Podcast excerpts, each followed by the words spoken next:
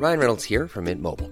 With the price of just about everything going up during inflation, we thought we'd bring our prices down.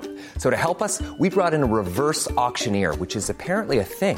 Mint Mobile unlimited premium wireless. Ready to get 30, 30, bit to get 30, bit to get 20, 20, 20, bit to get 20, 20, bit to get 15, 15, 15, 15 just 15 bucks a month. So, Give it a try at mintmobile.com slash switch. $45 upfront for three months plus taxes and fees. Promo for new customers for limited time. Unlimited more than 40 gigabytes per month. Slows. Full terms at mintmobile.com. Ready to pop the question? The jewelers at BlueNile.com have got sparkle down to a science with beautiful lab grown diamonds worthy of your most brilliant moments. Their lab grown diamonds are independently graded and guaranteed identical to natural diamonds, and they're ready to ship to your door. Go to BlueNile.com and use promo code LISTEN to get $50 off your purchase of $500 or more. That's code LISTEN at BlueNile.com for $50 off. BlueNile.com code LISTEN. FM 104 Sunday Night Live with Louise Ty. Dublin's hit music station F104 Louise with you until one o'clock. I'm now joined by the director of Broken Law, Paddy Slattery. Hello, how are you? Hello, hello. Thank you so much for joining us. Ah, my pleasure. So, for anyone who hasn't seen Broken Law, and they should at this stage, but if they haven't, how would you explain it to somebody? It's a masterpiece, and if you haven't seen it by now, you need to get your head checked. Totally agree. I know it's a good. It's a, it's um. Let me see. It's a crime drama. I think. I think the way the distributors have been pitching it, it's kind of like um, love hate meets intermission or something like that. You know, so it's it's a bit of crack. it was in the works for a long time for you, though, wasn't it? Oh my God! I had been writing uh, the first draft of that since 2009. Believe it or not. Well, see, I'd never made any films up to that point. So when I had written that script, I had well a first draft of it. I put it on a shelf, and then I decided to go on a journey to actually learn how to make films and establish some kind of a, a filmmaker network, so I could find people who would want to make a film with me. So. Yeah, because you've done a lot of short movies as well, haven't you? I have over the last ten years. Yeah, myself and a few friends, we've um, yeah, we, we've made maybe uh, it could be eight or nine short films. I, I would have produced short films for other friends as well, and and and yeah, they, they were our education really, and it was at it was only maybe mid 2017 when I thought, right, I think I'm ready to make this feature. Uh, let's give it a go. So you do think that break in between was needed almost to get the best out of it?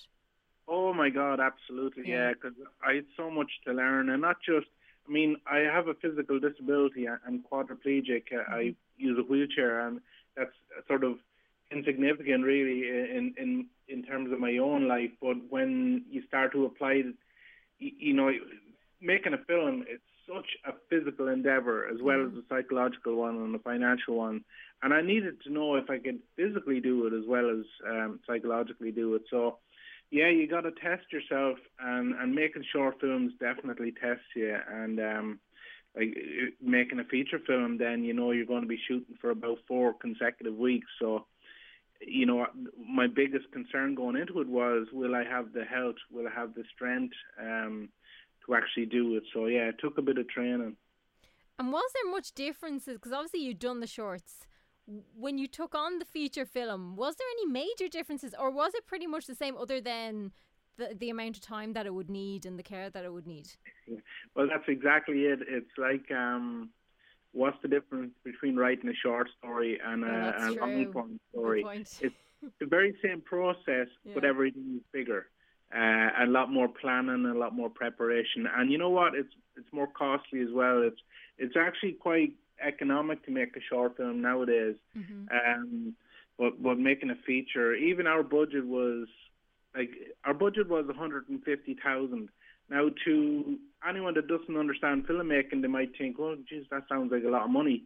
But in filmmaking terms, it's a it's a shoestring budget, and you know you're going to be beg, stealing, and borrowing in order to get what you want on screen, kind of thing. Hmm. It must have been wonderful actually to get it finished and done before the pandemic sort of kicked in. Oh my god! Well, you know, in hindsight, we were so lucky because we had we had it made and we premiered at the Dublin International Film Festival last February, and literally two weeks later, um, the place were being shut down and locked down and that. So we we escaped by the skin of our teeth. That's for certain. And now it's on Netflix as well, so people have no, Yeah. you know, no um reason why they shouldn't go and watch it. Yeah, well, well, to be honest, last year actually we we had a, a cinema release in Ireland, and that was the dream come true for me. That was the goal for me because, like, the filmmakers I grew up and loved and admired all my life. I mean, there was always that dream of having your movie in a cinema where audiences could, could come buy popcorn and watch your movie. That was that was the goal, and and we did that last year. And of course, Breakout Pictures, our distributors, they put it in almost every cinema in Ireland. And suddenly we were locked down and we had to pull the film and oh that, that was a bit of a disaster now. That I have to admit that was a, a bitter sweet sort of pill to swallow but um but you know what the next Netflix deal then came down the line and it sort of because I think a lot of people had Netflix prior to the pandemic anyway, it just felt more natural and more um more convenient for us to be able to watch movies on Netflix during lockdown. I must ask you, how did it feel to see it up on the big screen?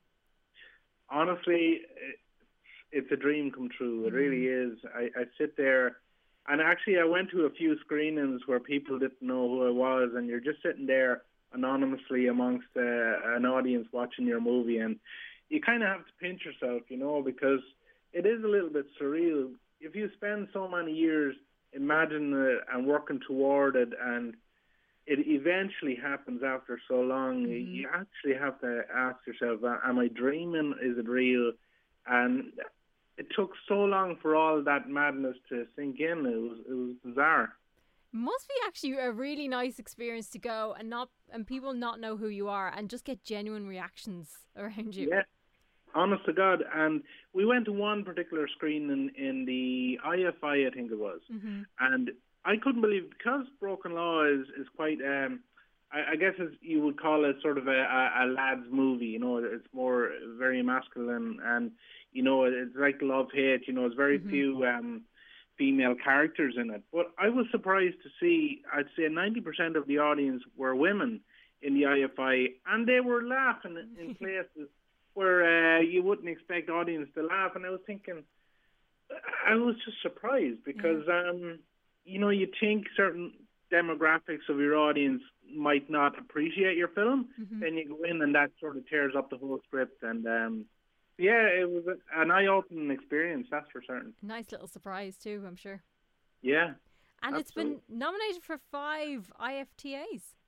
yeah, yeah, that's mad, isn't it? That's pretty exciting. It is. It's kind of crazy because um, you and I were saying there, like you were asking, was it like a, a cherry on top? And uh, in, in a way, it kind of is. But we've been. I, I genuinely didn't expect that. It's so easy for me to say it, but I, I genuinely didn't didn't expect that recognition. Um, because Broken Law had already been punching above its weight anyway over the last year with the Netflix deal and the cinema deal and all this kind of stuff, and and it felt like we were the sort of David versus Goliath up against the, the financial heavyweights in the industry. So mm-hmm. to get that recognition from IFTA, it was it was a real honor. It, it really was. It was like the industry sitting up and taking note of what we did, and that was that, that felt really good personally. I can imagine. So that takes place on July the 4th, so not too long to go. Yeah, my God, and I get. I know I was going to say I should get a speech ready. Maybe I shouldn't. Maybe, maybe I shouldn't get ahead of myself. You know. Well, there's no harm in having, you know, notes just in case. yeah, my notes will con- consist of this: do not swear, Yeah. d- do not blubber, and, and try and speak clearly because I have a bog Irish accent and no one will understand me. I don't think at that stage anyone would mind, to be fair, you know. yeah, yeah. so obviously this has done really well, but have you kind of looked, uh, have you moved on to the next one? I have, yeah. I Okay. mean, I again the timing of this lockdown was, was so good for me because, you know, after the whole roller coaster of making a film and promoting it and releasing it, there's a sort of a downtime, a down period where you want to sort of reassess where you are and plan for your next one. And so that's what I've been doing during lockdown. I've been sort of sculpting away at the next script for the for the next feature. So yeah, I'm really excited now. Exciting, so we just have to keep our eyes out for it soon, hopefully. Um, well, soon, Soonish. fingers crossed. Yeah. Oh my God. Paddy, thank you so much for joining us and best of luck on July the 4th. Ah, my pleasure. And uh, yeah, keeping the fingers and toes crossed. Everything's crossed. Everything's crossed. And anyone who hasn't seen it yet, go watch Broken Law on Netflix. Thanks so much, Paddy. Ah, my pleasure, Louise. FM 104 Sunday Night Live with Louise Ty.